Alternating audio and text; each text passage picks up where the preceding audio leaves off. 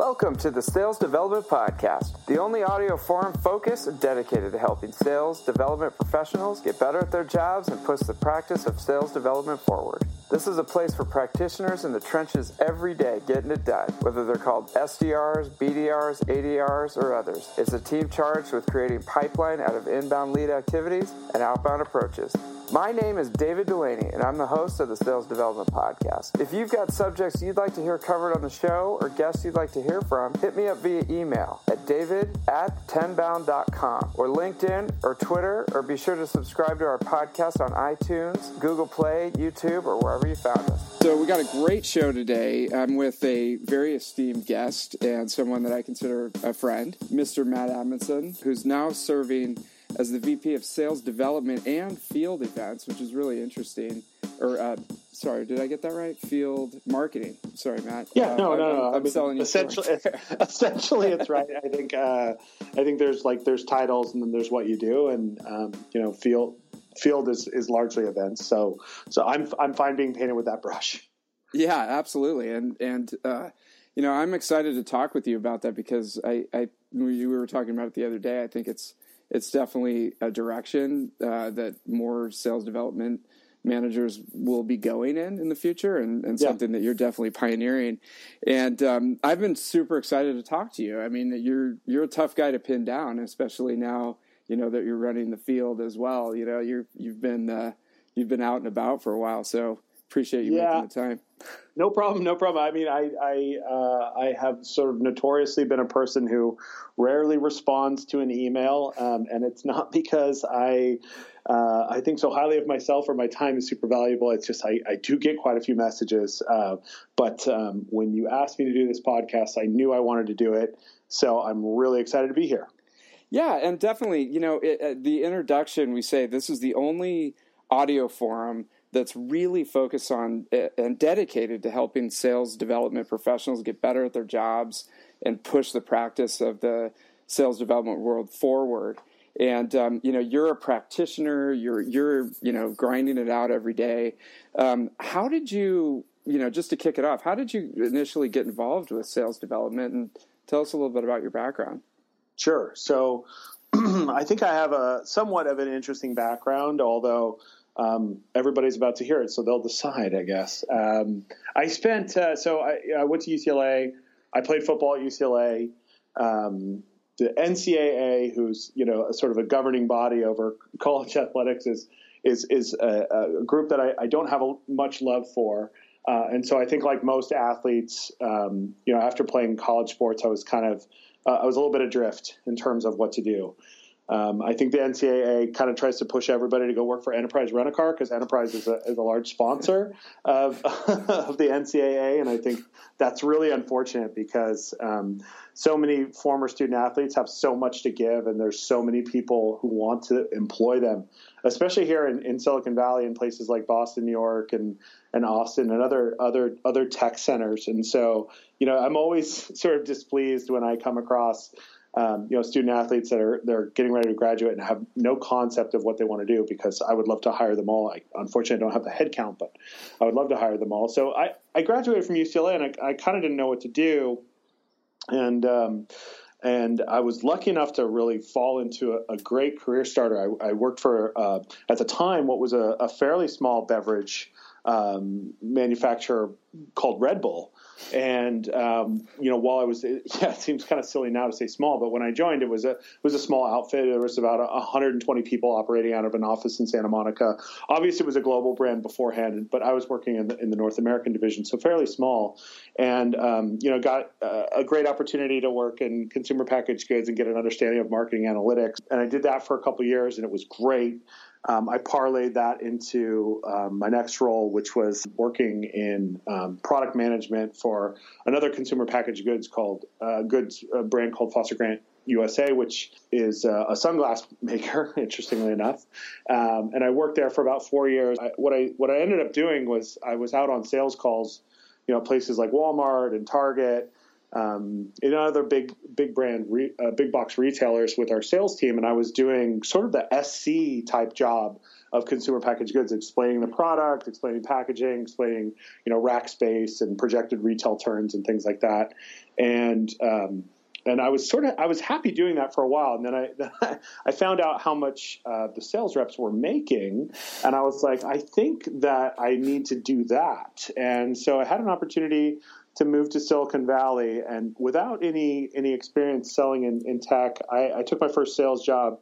Um, in education, working for the Princeton Review, and I learned a ton because that was you know that was kind of a world that that was very old school no no solutions consult no solutions consulting no sales development nothing like that um, literally banging on doors and and going out to schools and I, I, learned a little bit about you know relationship building and selling directly um, I did that for for about a year and realized that okay I'm here in Silicon Valley it's crazy not to be at one of these big tech companies and actually the guy who hired me at Red Bull was doing some contract recruiting for this small company in San Mateo, and again, small, small at the time, uh, called Marketo.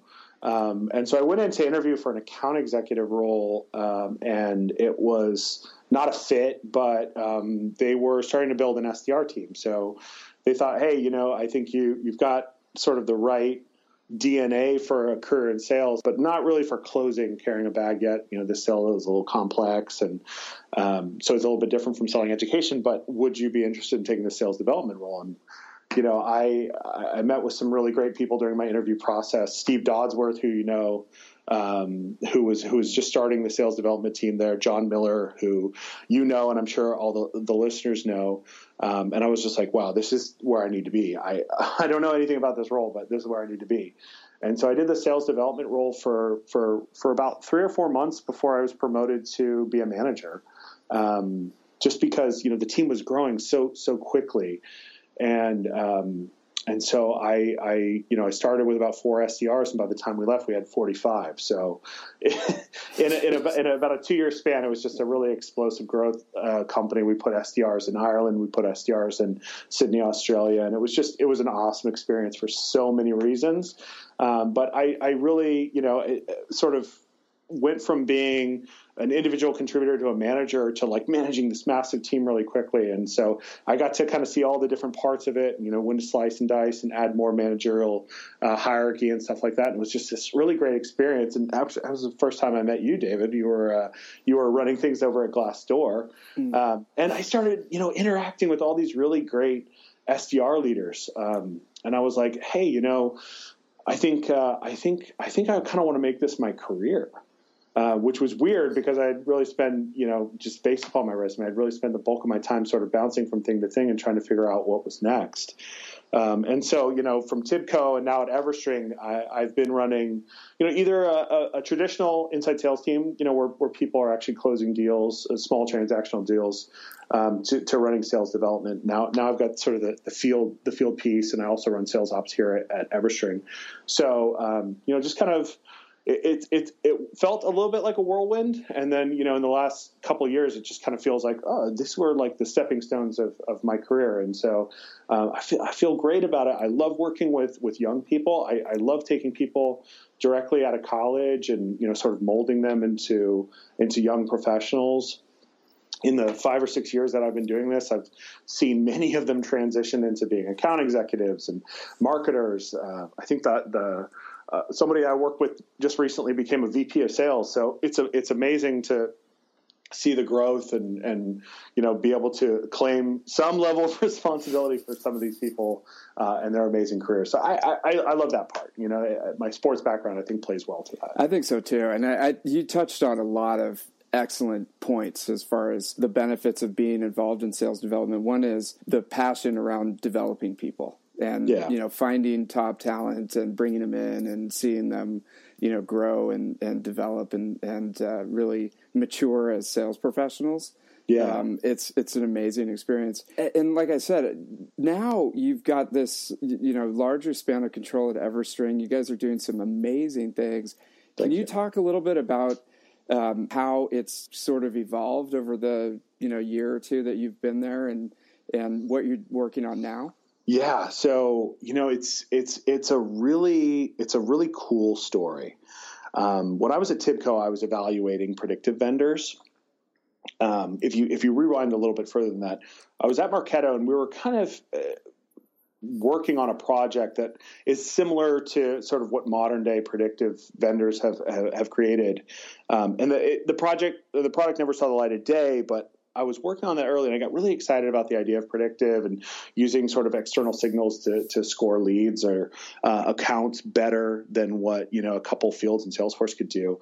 And then, um, and then when I went to Tibco, you know, these, these, these companies like, um, like Lattice and Infer had really, you know, started to, to create these cool products and I evaluated them and, um, and I thought they were cool, but they weren't exactly what I was looking for. You know, my history at Marketo uh, really helped me understand Marketo as a platform pretty well and I had built out really good lead scoring using Marketo. What I what I really wanted to do, what my my, my big problem was, is I couldn't, I, you know, I could I could find the people, right? Like I could go to a list vendor and and buy all the titles for for the various personas we were selling to, but what I really wanted to do is really have a better understanding of what were the right companies, what companies were the right fit for the technology uh, at Tibco, and and EverString was really you know, back in those days, which was, you know, 2014 was really focused on being really account focused, right? We, um, as a company, was like, hey, find the right accounts. And then, you know, from there, you'll find the right leads from there. We, that's still a big hallmark of who we are as a business, but we've evolved a bit from there. And, um, and I, I saw the tech and I love the tech and um, and I wanted to buy the tech, but you know, Vista Equity purchased Tibco, and it put a bit of a halt on our ability to spend marketing dollars. But you know, I'd met the team at EverString, and they were like, "Why don't you come over here? I think we're we're probably a little bit early for starting a sales dev team, but would you be interested in, in coming over here?" And I was like, "Absolutely! I love what you guys are doing." So I started working at EverString on February 2nd, and we didn't have an SDR yet, right? So I got the this awesome uh, experience of, of building something truly from scratch, which is something I had never really done before. Right, I entered Tibco, and there were there were uh, SDRs there. I entered Marketo, there were SDRs there already, and and the process at Marketo was really built by you know Jon Miller, so and, and Steve Dodsworth certainly. So I was really kind of riding their coattails, but this was my first opportunity to really build it from scratch. And mm. I, I have a very particular way that I like to do things, and I'm a person who I believe that as a leader you will never have the respect and trust of the people who report to you unless they understand that you can perform the job. So, mm. in order to prove that, I really set out early to, you know, um, to re- I, I, was an SDR myself, right? Uh, I, I just I made the phone calls.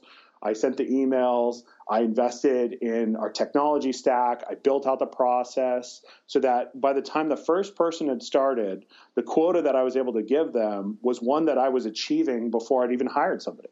The process that I laid out for them was one that I was already doing.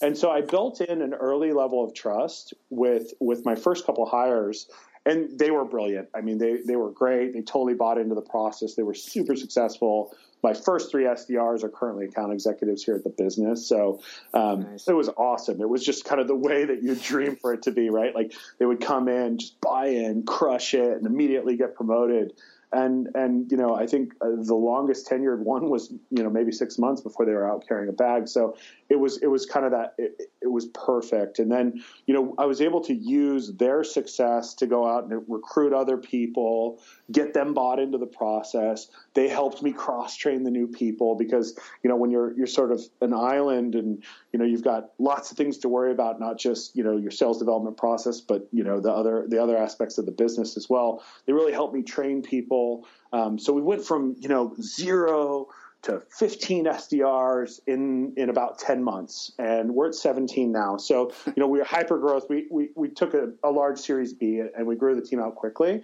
but our ability to, to scale has been, I, I think, tremendous, and and their ability to add value quickly uh, has been great. I mean, we, um, you know, our average time to value for an SDR from start date is usually about six weeks to fully ramped, um, and and that I, I think uh, I, I think that's a good stat. Um, I was never able to achieve a, a quicker time to value in, in, other organizations, but but here I think um, I think it's not just me; it's the team that's around me and you know, I've, I've got a great, you know, kind of frontline manager in Gordon Jen that helps me get everything done here. And, and without him, I definitely couldn't do it.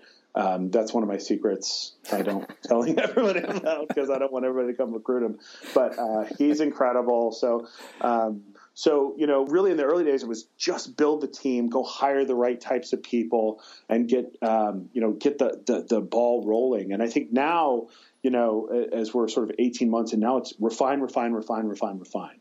Uh, so it's you know whether that's the messaging or whether that's the process or whether that's the tech that we use, we're constantly sort of looking inwards and saying what else could we be doing differently? Are these the right tools? Are the tools that we bought in the early days scaling with us as an organization? Is the messaging that we're putting out there still resonating with our audience? I love I love the lead from the front. You know, get in there, get your hands dirty, and demonstrate that you can do the job first. That's amazing. Um, I, you know, that sets the tone. What have you seen now that's working for you guys? That's getting through the the noise that's out there with all these different SDR teams approaching the same the same clients. Yeah, I, I, so for I mean, in a word, it's really personalization. It's it's how can we be more personal mm-hmm. in every outreach? You know, I, I I I set a tenet for the SDRs really around the turn of the year uh, heading into 16 where I said everything that was going out from you that's pure prospecting. You know, it's not hey an invite to a dinner or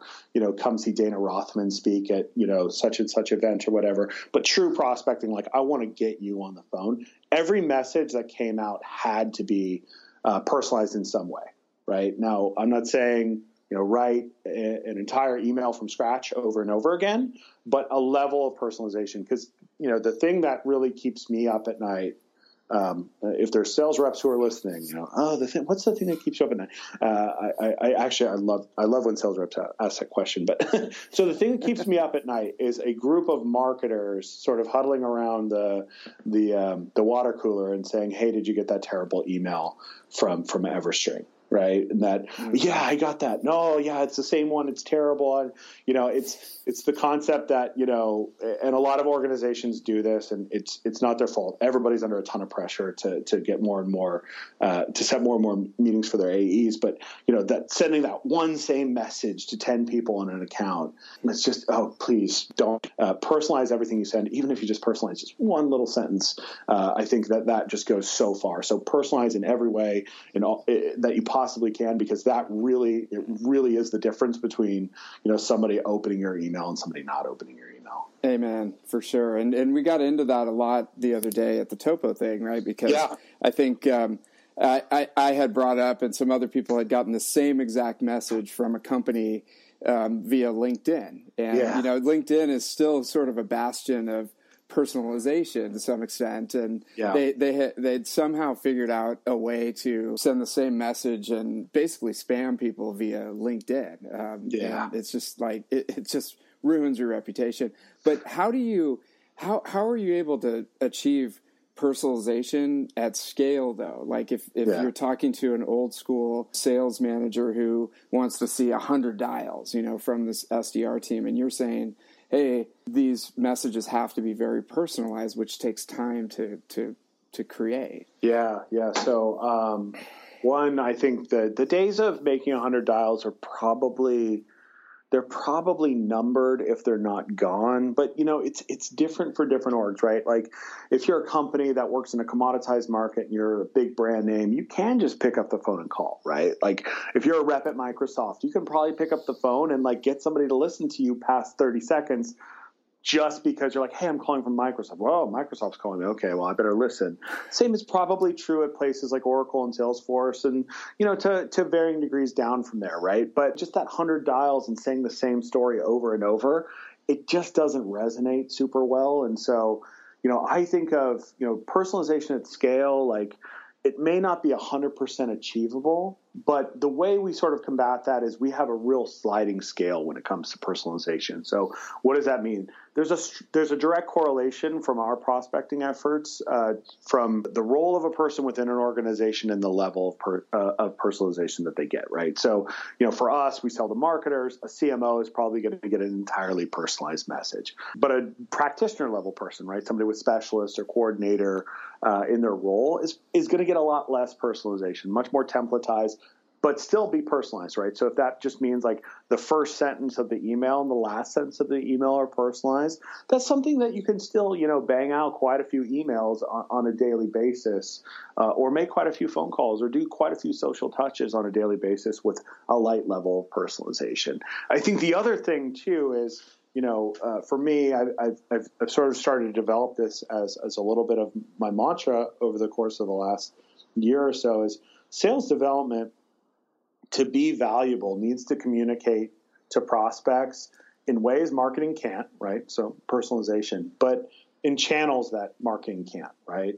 Uh, a marketing automation system can do a great job of sending emails and you know kind of touching people at the right time with the right message, but the mere act of communicating with somebody in a channel that marketing automation can't means that it's personal. So what that means is yeah. if you're sending somebody uh, if you're you know sort of connecting with somebody in LinkedIn or you know via Twitter, either through a direct message or just responding to a tweet, the mere act that you're doing that means that you're a person, and I think that that has value.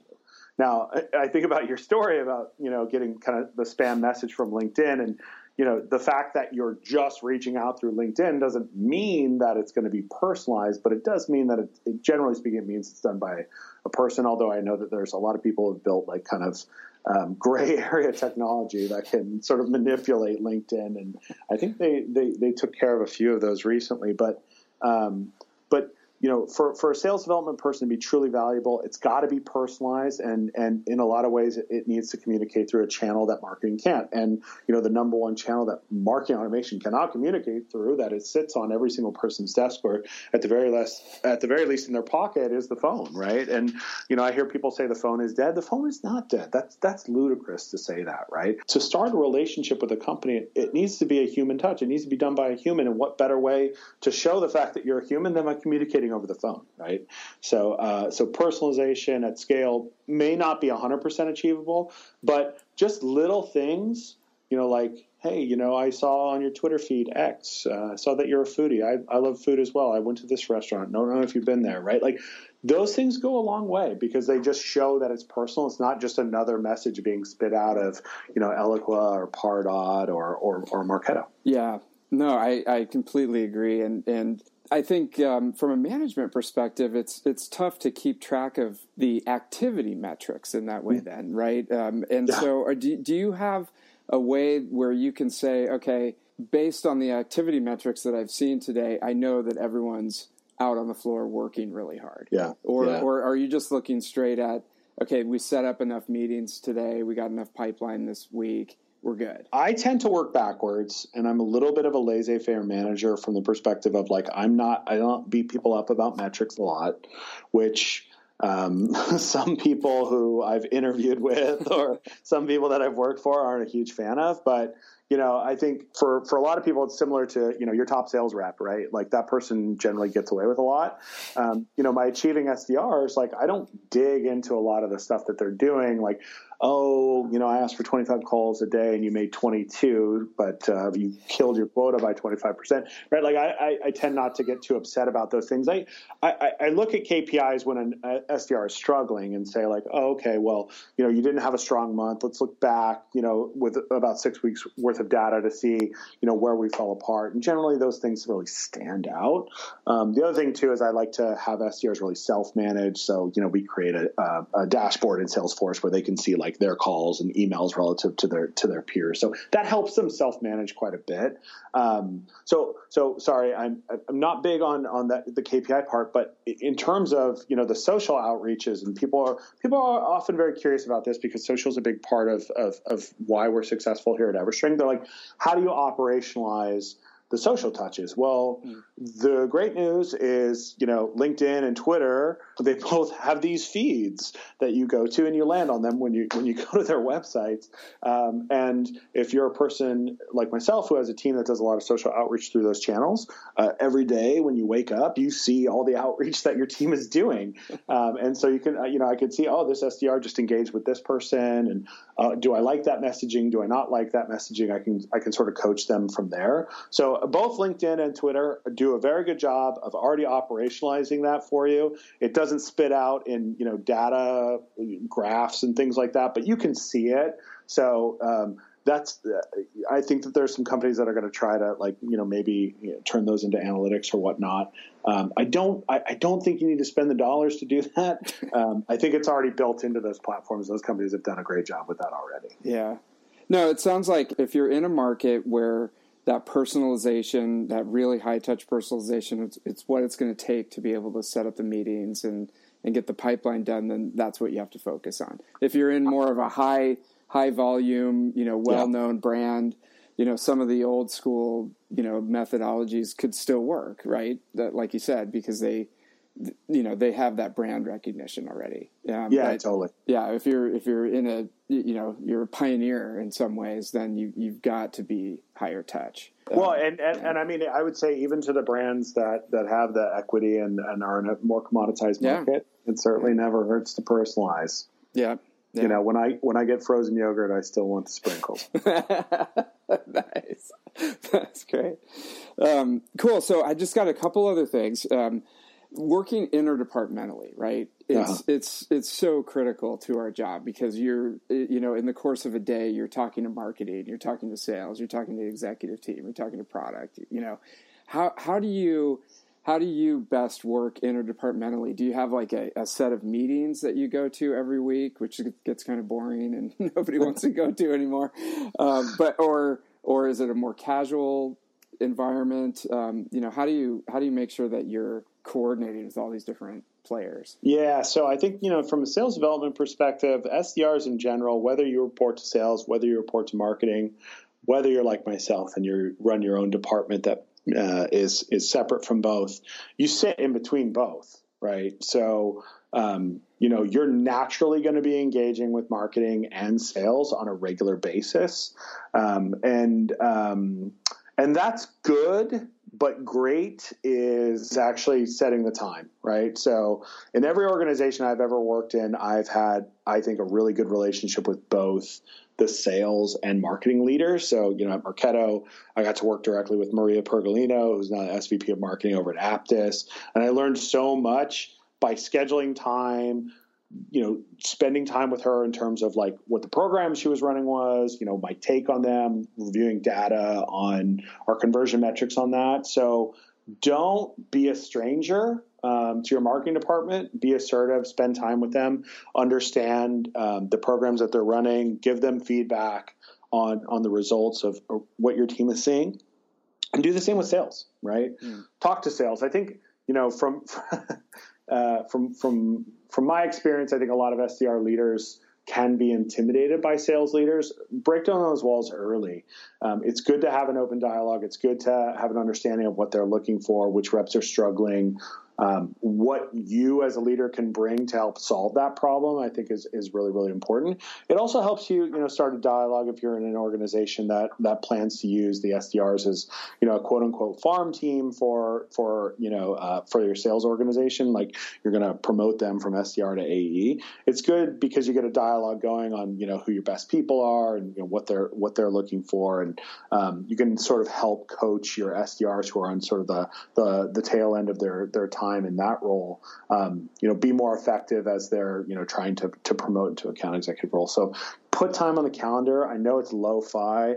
There's no software that solves that, uh, but, but, but you know, yeah. Uh, Google Calendar or Outlook Calendar, or whatever, is probably your best friend in those in in, in order to drive um, you know strong relationships there. Yeah, no, that's great. And and you know, it was funny. I was listening to another podcast about account based everything and how to mm. drive that forward within an organization.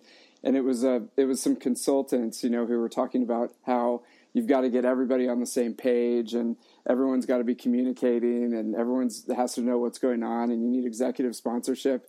And I was going, okay, there's two things that they're missing here. One is called silos, and yeah. the other one's politics.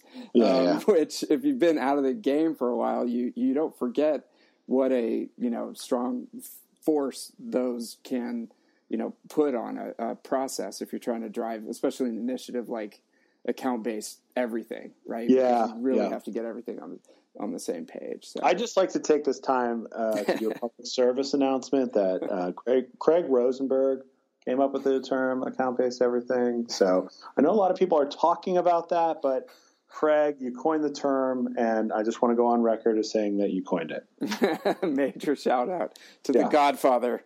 Yeah, absolutely. Uh, that's great. So, Matt, I got one other thing. Um, yeah. You know, I'm really curious with someone who's, you know, you're moving up through the organization, you're doing amazing things. Where do you see yourself taking this whole sales development thing? Um, you know, for the next step yourself personally in your career. Wow, uh, big question.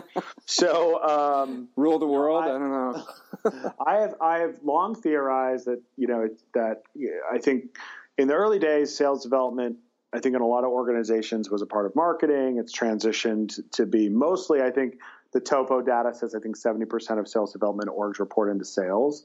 Um, but for a long time, I've been theorizing that there's going to be, you know, sort of a, a reconnect or um, a reconciliation where where um, sales development will go back into marketing. And I think the the sales development leaders um, today that are doing a great job and the ones that will be successful moving forward will start thinking about things a little bit more from a marketing perspective as opposed to a sales perspective. So the stronger sales development leaders will be more marketer, less sales than they have been in the past. Um, which, eh, you know, if you had caught me on this thing two years ago, I would have said the exact opposite, right? Like sales yeah. development's all about execution and getting prospects to to want to engage into a sales cycle. I think I think maybe it's the proliferation of Martech, and there's so many people who are getting hit with these hard offers, and it's just you know, hey, let's let's sort of you know blanket the market with a single message and see who responds, and you know, those are the people we know are ready to communicate. Um, it's more about you know writing compelling content and being able to train your your sales development team on how to write effective emails, how to engage in social channels, how to be um, how to be an SDR without really being the old school SDR, which is like, I'm to call you until you answer. I'm to email you until you answer. And really, you know, personalize, provide value, share great content, but go a step beyond by, you know, being contextual with it. Not just like, hey, I read your last blog post, but like, hey, I read your last blog post. Here's what I loved about it right? Like being able to take it to the next level and and really make it about the prospect. Um, those are more those are more marketing type qualities. Like sure, the one percent sales reps that you know kind of walk on water and and close you know millions of dollars of business every year are able to do that. But I think that skill set is going to become really important. Being able to operationalize that training where you know you can have an, an, SDR team with 20, 50, 100, 200 people that can go out and do that. That's the type of stuff that I think is is going to be become much more prevalent over the course of the next four or five years. I'd be happy to say that we were one of the first organizations that did that at scale. Um, and and you know, for me, I uh, I think I'm no different than a lot of sales development leaders. They're kind of like, which route do I do I take? Do I do I move to sales or do I move to marketing?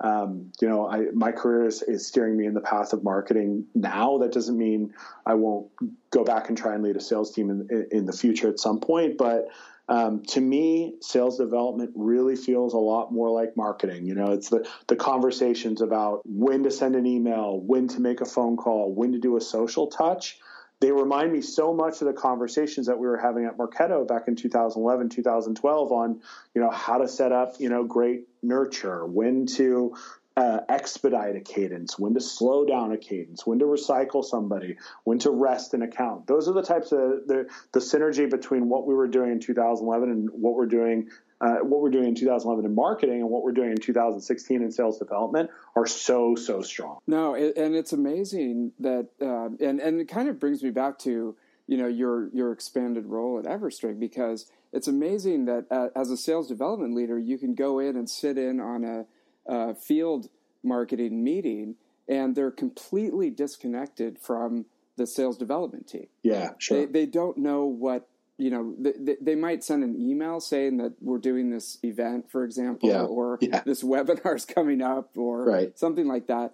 Whereas, um, you know, I, I really, I'm in total agreement that the future will be the, the, the, you know, integration of these different, you know, channels and bringing sales development in and a, as a seat, a seat at the table. You know, I, Yeah, I, I couldn't agree with you more. I mean, yeah. I think, you know, I think, you know, for me, you know, the field thing just became a natural extension of what we were already doing. And it really developed uh, kind of organically here at EverString, which was, you know, we started to do more stuff out in the field. We didn't really have somebody kind of driving it. It was just sort of happening like, hey, you know, we've got a rep out in this territory. We need to do something out there. Okay, we know we need to do it. Let's plan it. How are we going to staff it? Who's going to do the calling? How are we going to get prospects to it? And we leaned really heavily on sales development in order to do that.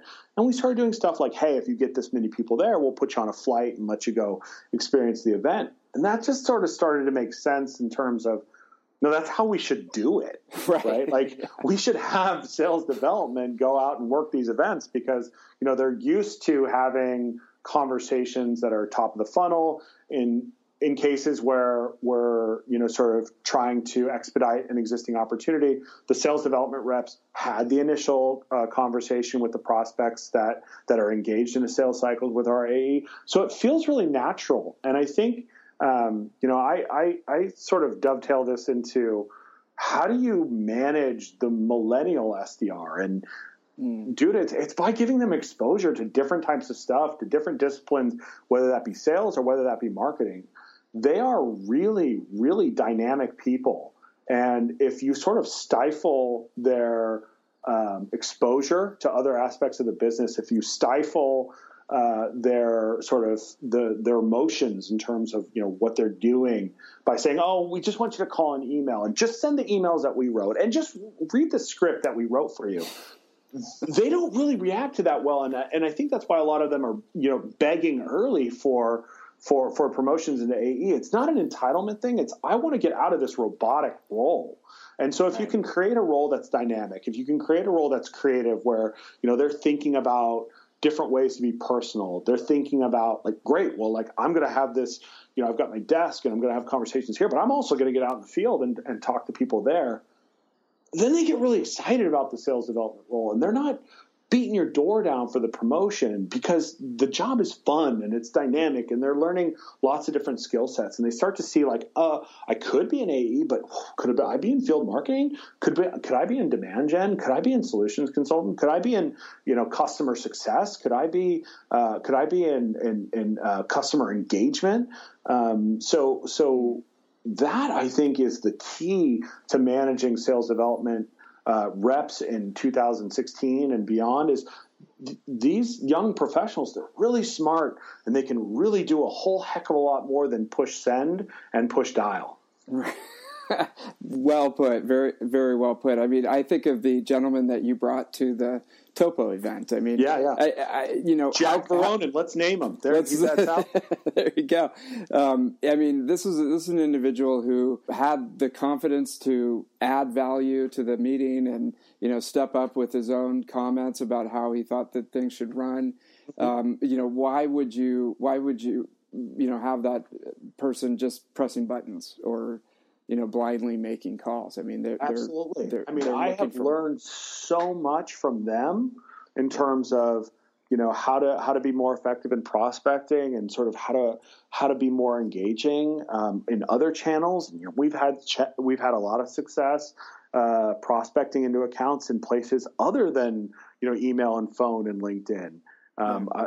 you know, there's there's a whole slew of new social channels that are being created um, where people are sort of begging for a conversation. And if you can tap into that, that is truly valuable. I, you know, I, I, I don't want to make a commercial for it because I don't think I'm the world's greatest writer, but I wrote a piece recently on on LinkedIn Pulse, and the, the, the concept is it's really, you know, as we get to a point where we're doing high, high levels of personalization in email, and you're kind of like, I don't know how I could make this email better. Like, I certainly don't think that I've got the silver bullet. I, I have not created the world's greatest email. But there's a point where you can't truly make it any more personal. That it's not about what you're saying, but it's about where you're saying it. Mm. And there, there's huge value in communicating in channels where other people aren't. I mean, you and I both know it's it's uh, it's basically cliche to say that inboxes are overflowing. They're de- they definitely are.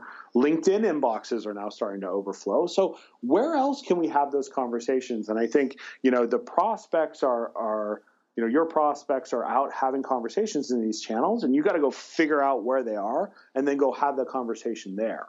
As opposed to saying, I want to force you to have a conversation in a place where it's already very, very busy. So I think, you know, in you know 2017 2018 you're going to see a lot more people doing prospecting through places like snapchat through you know um, through other channels like anchor and after school and these things that kind of i think a lot of people look at it and say like well that's you know that's a place for teenagers but a lot of people are using these mediums to broadcast you know information about themselves or strategies around b2b it's those types of people they're begging for you to have a conversation there. Interesting. And and just having an open mind about those things and plugging into people who who are more familiar with those channels. I mean that's how you stay you know with your finger on the pulse of the of the different um, you know mediums that are out there. So yeah absolutely. And yeah. you know millennials are not just relegated to just sdrs a lot of them are buyers now. They're decision yeah. makers and they have grown up communicating through channels outside of email, and they want to communicate with,